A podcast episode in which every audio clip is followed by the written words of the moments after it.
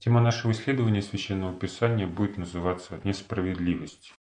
С несправедливостью сталкиваются все люди, живущие в этом несправедливом мире. И эта ситуация никогда не изменится до тех пор, пока князем этого мира будет сатана. Но мы сегодня будем говорить не о несправедливости в мире, что неизбежно будет, а мы сегодня поговорим о несправедливости в церкви, в собрании святых. Но прежде чем сказать о несправедливости, нужно помянуть о справедливости, о Божьей справедливости, которая неизбежно ждет святых. Для этого мы откроем 2 главу книги Откровения и прочитаем с 26 по 28 текст.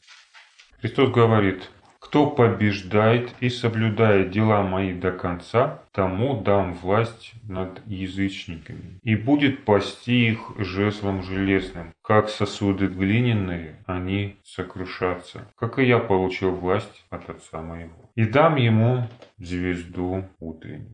Вот такое наставление содержится в обращении Христа к церкви в Фиатире. Почему поднимается эта тема? Какое она отношение имеет к этому собранию? Если одним словом сказать, о чем здесь говорится?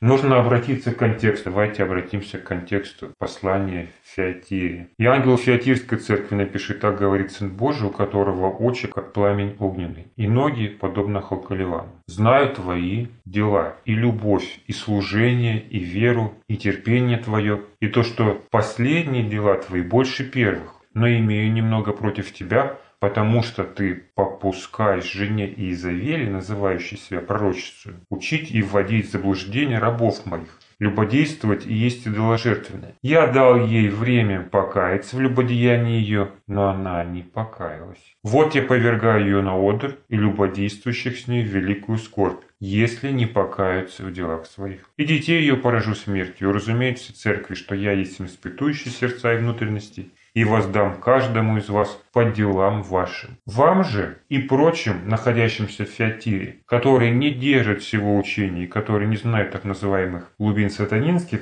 сказываю, что не наложу на вас много бремени, только то, что имеете, держите, пока приду. Кто побеждает и соблюдает дела мои до конца, тому дам власть над язычниками. И будет пасти их жезлом железным, как сосуды глиняные не сокрушатся, как и я получил власть от Отца моего». Так какая главная тема этого обращения к Фиатире? Вот смотрите, аллюзия с Иезавелью. Иезавель – жена Ахава, которая ввела в грех Израиль через идолопоклонство. Чье это было учение? Чьи это были пророки Вала? Откуда это все пришло?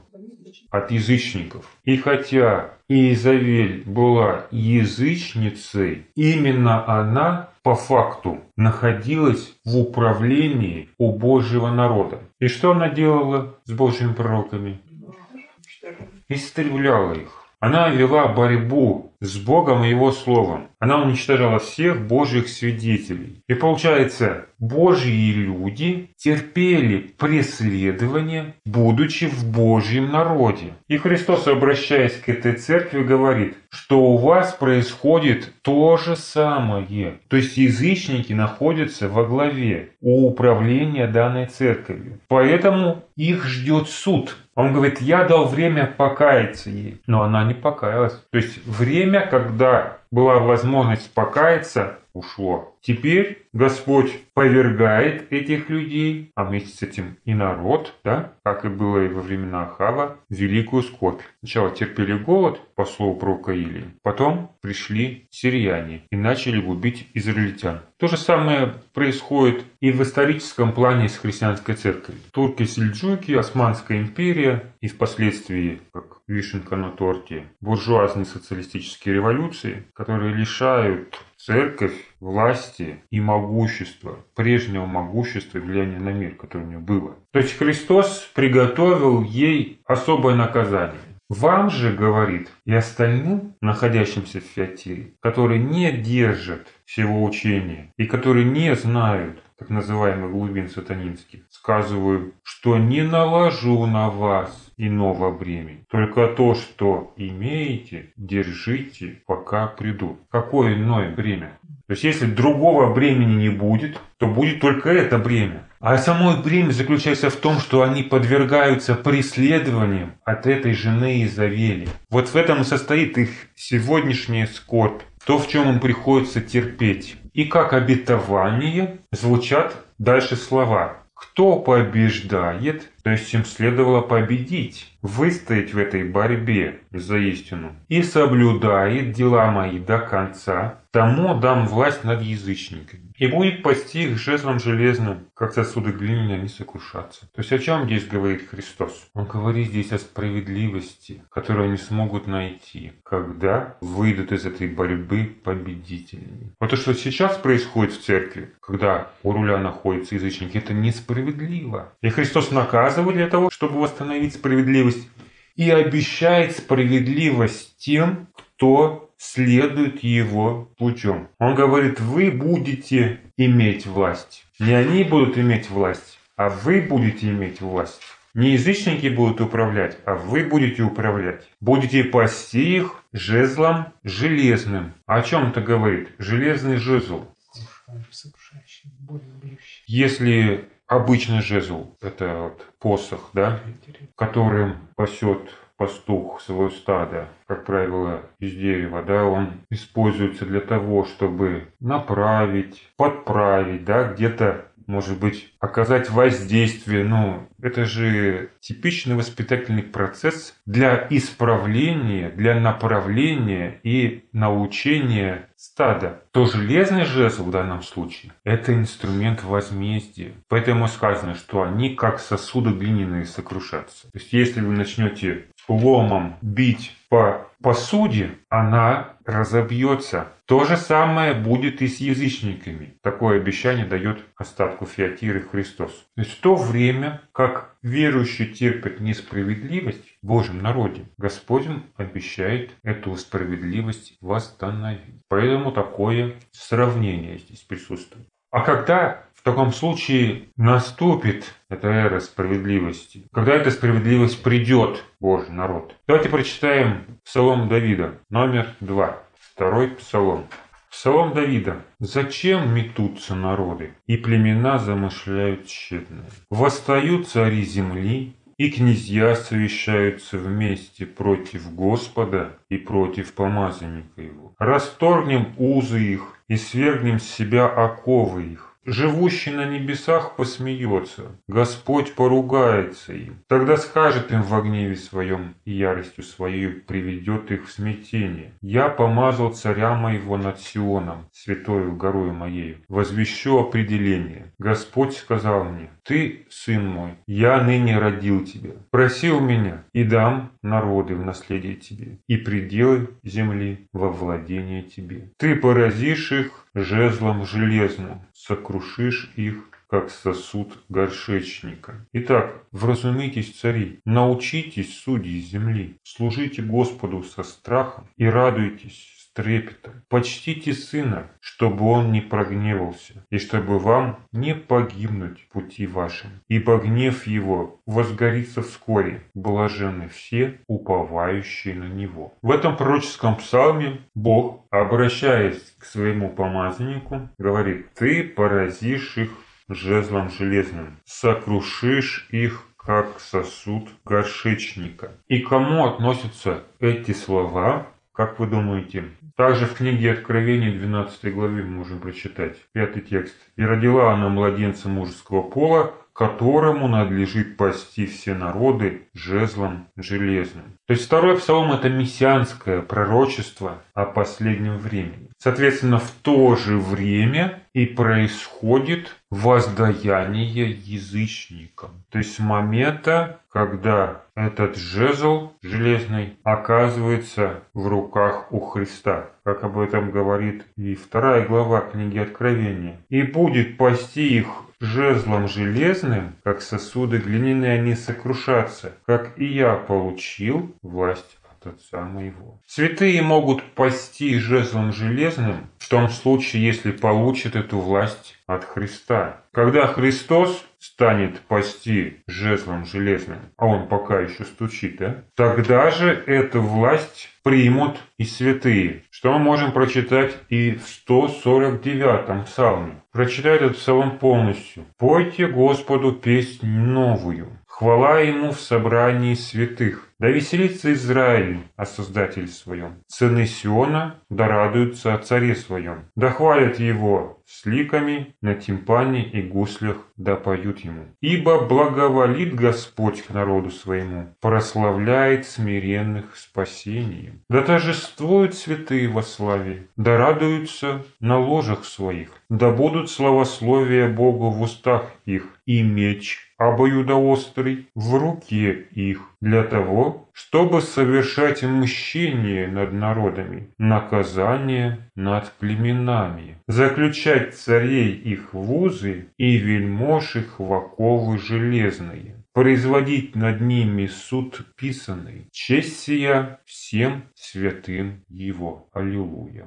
Итак, песнь новая. Чем же она новая? Если эта песнь новая, то какой была песнь старая? Песнь новая – это песнь торжественного суда над язычниками, когда справедливость восстановлена. А песнь старая или прежняя песнь какая? А прежняя песнь – это песнь скорби и угнетения, которые они терпели от них. Такая песня тоже есть в псалмах Давида и Асафа. Но что примечательно, если рассматривать церковь в Фиатире с точки зрения исторических периодов в христианстве, то это время приходится на этап 4-го всадника книги Откровения. 4 всадника книги Откровения. 4 этапа деградации христианской церкви. Первый всадник, как вы помните, имеющий лук, и дано ему было побеждать. Это период Эфеса. Конь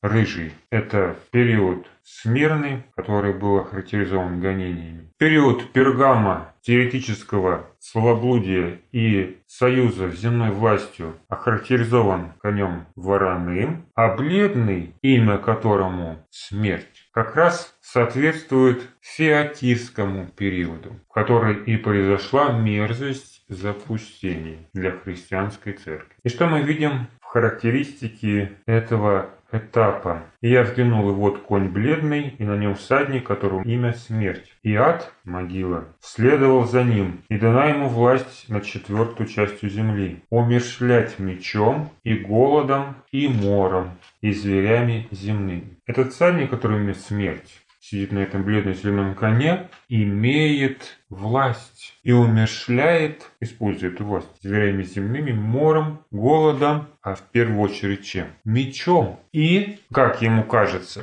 таким способом он наводит справедливость в этом мире. И если станет при этом читать 2 главу книги Откровения, послание Христа в Фиатире, а именно «то побеждает и соблюдает дела мои до конца, тому дам власть над язычниками, и будет пасти их жезлом железным, как сосуды глиняные, они сокрушатся». Он скажет: ну вот, это обещание уже исполнилось. Мы сохранили христианскую веру, и теперь силой голода, силой меча и болезни насаждаем ее для язычников. Он уже получил эту власть. Он уже использует эту власть, считая при этом, что служит Богу. Этот всадник, он управляет, да, конем? Он находится во главе Божьего народа. Он несет смерть, но и сам мертв. Конь, которым он управляет, бледно-зеленый, дословно, если смотреть. То есть какой?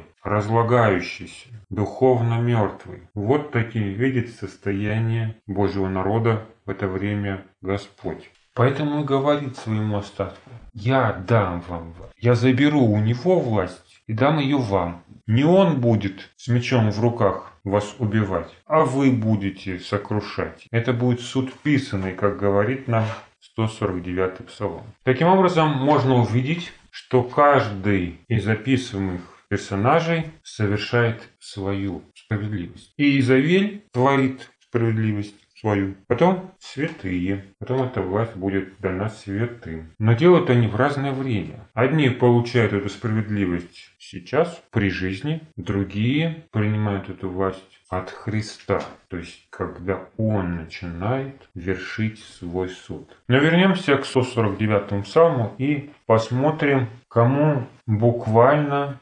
обращены эти слова. Итак, «Пойте Господу песнь новую, хвала Ему в собрании святых». Святые, значит, это избранный Божий народ. И далее уточняется: «Да веселится Израиль о Создателе своем, сыны Сиона, да радуются о царе своем». Что это за сыны Сиона? Во втором псалме мы читали: «Я помазал царя моего над Сионом, святой горой моей». То есть сыны Сиона в данном случае это жители Иерусалима, иудеи. «Да хвалят имя Его с ликами, на тимпанах и гуслах да поют Ему, ибо благоволит Господь народу своему, прославляет смиренных спасением».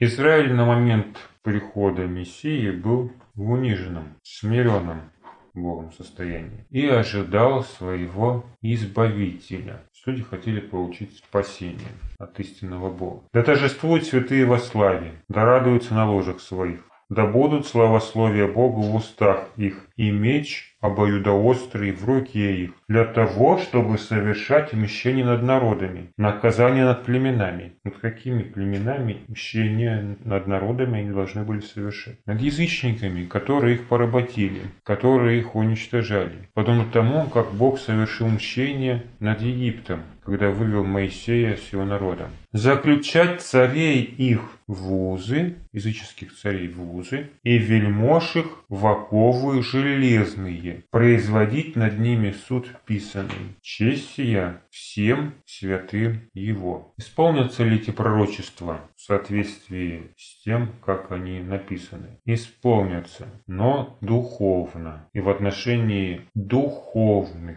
иудеев, иудеев по духу. А как понимали эти слова иудеи по плоти?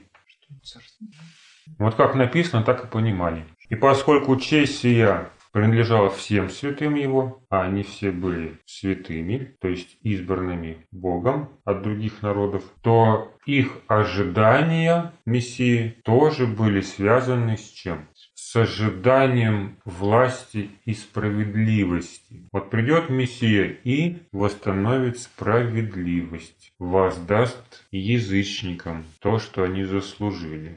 И вся Иудея во времена Иисуса находилась вот в этом предвкушении мессианского царства и власти, которая перейдет народу Иуды. И Бог не замедлил с исполнением обетования. Мессия пришел. То есть эту власть они могли получить только с пришествием Мессии, как говорится и во 2 главе книги Откровения. «И дам ему звезду утреннюю». Без него не будет справедливости в этом мире. Как ни пытайся ее восстановить, ее не будет. Поэтому иудеи очень его ждали. И вот Мессия пришел, и чему он стал их учить? Нагорная проповедь. Евангелие от Матфея, 5 глава. С 38 по 41 текст. «Вы слышали, что сказано? Око за око и зуб за зуб. А я говорю вам, не протився злому. Но кто ударит тебя в правую щеку твою, обрати к нему и другую. И кто захочет судиться с тобой, взять у тебя рубашку, отдай ему и верхнюю одежду. И кто принудит тебя идти с ним одно поприще, иди с ним два». Справедливость всегда требует отмщения, иначе уже это несправедливость. И есть закон, суд же должен быть писанный, то есть по закону. И есть закон, который гласит: око за око, зуб за зуб. Справедливый закон. А Христос говорит: не протився злому. Как-то. Ну вот не протився злому, и все. Почему он так говорит?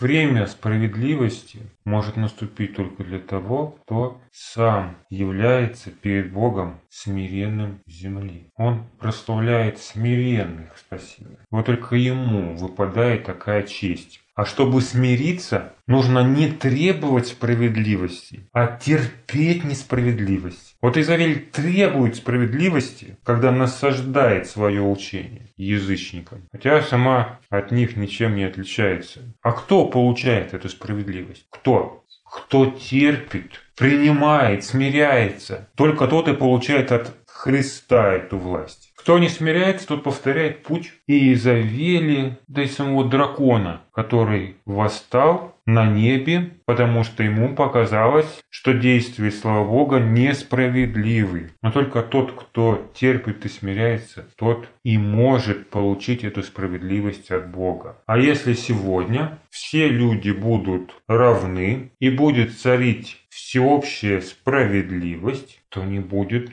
даже основания для смирения. А что смиряться-то? С чем все справедливо? В чем состоит суть нашего смирения перед Богом?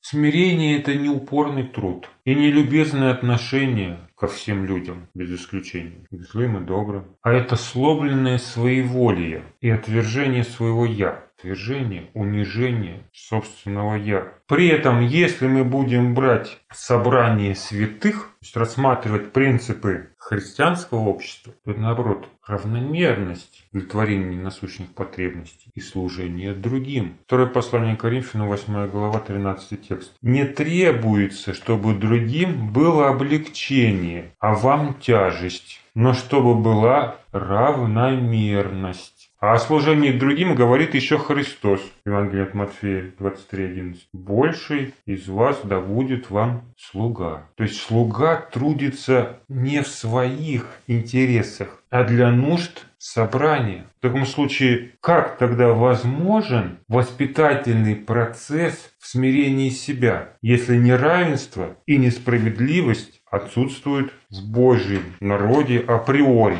Собственно, этим и привлекает людей христианское общество, в том числе и коммуна. То есть это собрание, где царит равенство и братство. Но даже если это равенство недопустимо в вопросах управления, то в материально-бытовой сфере это не просто возможно, но является одной из задач такого собрания в том, чтобы поддерживать эту равномерность, хотя и не в ущерб индивидуальности человека. В таком случае, возможно ли духовное возрастание людей в церкви? В церкви, существующей по Божьему образцу, а не той, которую установил в свое время Ахав по наущению Иезавеля. Если рассматривать индивидуальность, то есть все люди разные, да, то это уже закладывает разницу, благодаря которой человек может почувствовать себя ущемленно. Например, разница питание между инвалидом и человеком, который занят тяжелым физическим трудом, или людей разного пола, роста и других физических параметров.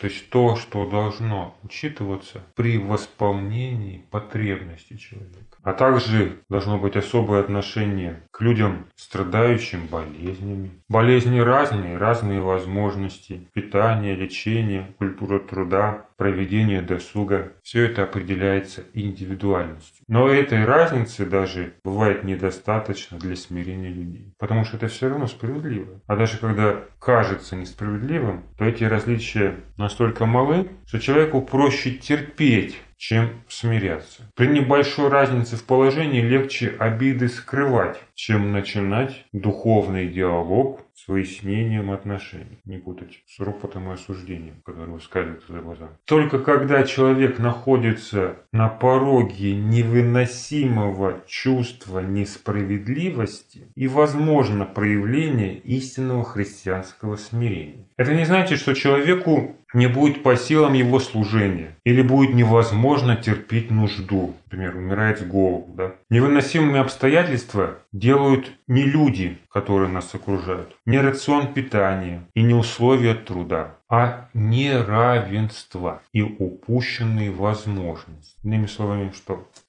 Зависть, которая рождается по причине несправедливости. То есть само отношение к этой ситуации, причиной которого является исключительно любовь к себе. То есть отношение к ситуации делает обстоятельства невыносимыми. Скажем, случись завтра война. Люди будут готовы пойти на большие жертвы и на большие ущемления себя и будут настроены это терпеть. Ведь так? Но сейчас, когда еще нет никакой войны, лишений, они уже изнемогают. Почему? Сейчас им хочется бегать, прыгать, резвиться. И им страшно, что эти могут быть заняты другие, в то время как они работают. Вот что делает ситуацию обстоятельства невыносимой. Чтобы сделать жизнь несправедливой, не нарушая принципы равномерности, бывает достаточно только распределить роли согласно индивидуальным способностям с последующим разделением труда. В этом случае каждый, кто вовлечен в свою особую сферу деятельности, каждый занимается своим делом, будет считать свой труд более важным и приоритетным. И вместе с этим смиряться, когда видишь, что другие заняты ерундой, я могу сказать ерундой, да? Или наоборот, если не смиряться, то что будет делать? Унижать остальных. Проще говоря, когда люди заняты одним общим делом, например, вместе копают картошку на огороде, да? Или складывают в поленнице дрова, все заняты делом. Это никого не ущемляет. А когда равномерно заняты разным трудом, несмотря на то, что равномерно, каждый своим, тогда начинает гордиться, обижаться, вплоть до того, что жизнь становится невыносимой. И если на начальном этапе ввиду неверия, немощи людей должна преобладать совместная работа, то по мере возрастания и одновременно укоренения проблем, который состоит в приспособленности человека к существующему положению дел, возрастает необходимость в индивидуальном подходе и разделении занятости. То есть, если делать, чтобы никому не было обидно, то нужно людей уравнивать. Но в этом случае будут ущемляться индивидуальные возможности, способности, потребности человека. Но это будет проще переноситься. Это никого не будет обижать, это никого не будет мучить. Это нужно на первом этапе. Но по мере возрастания, духовного возрастания, возрастания сознания, а также приспособленности к существующим обстоятельствам, требуется все больше и больше индивидуального. И учитывать индивидуальные возможности. И заниматься своим делом или трудом. Раздельная занятость требуется еще и для того, чтобы человек смог оценить процент своего вовлечения в общественно полезный труд, в том числе и духовный труд. Потому что на этапе коллективного творчества он делит свою ответственность за результат с остальными и избегает выполнения новых и сложных для него задач, в которых ему требуется проявить смирение, преодолевать себя. И поэтому, чтобы в дальнейшем человек смог оказаться во главе состава и управлять, то есть иметь власть, ему нужно уже сейчас с хвоста выйти на передовую позицию и приступить к самостоятельному выполнению своих задач. Почему евреи не получили обещанного царства Мессии таким, каким они его видели в Писании? Не смогли бы осуществить. Потому что они не были к нему готовы. И если бы все же так случилось, что они получили бы от Бога эту власть, силу и суд, в кого бы они превратились? Они уподобились бы Иезавели, которая, находясь во главе Божьего народа, совершала свой несправедливый и далеко не Божий суд.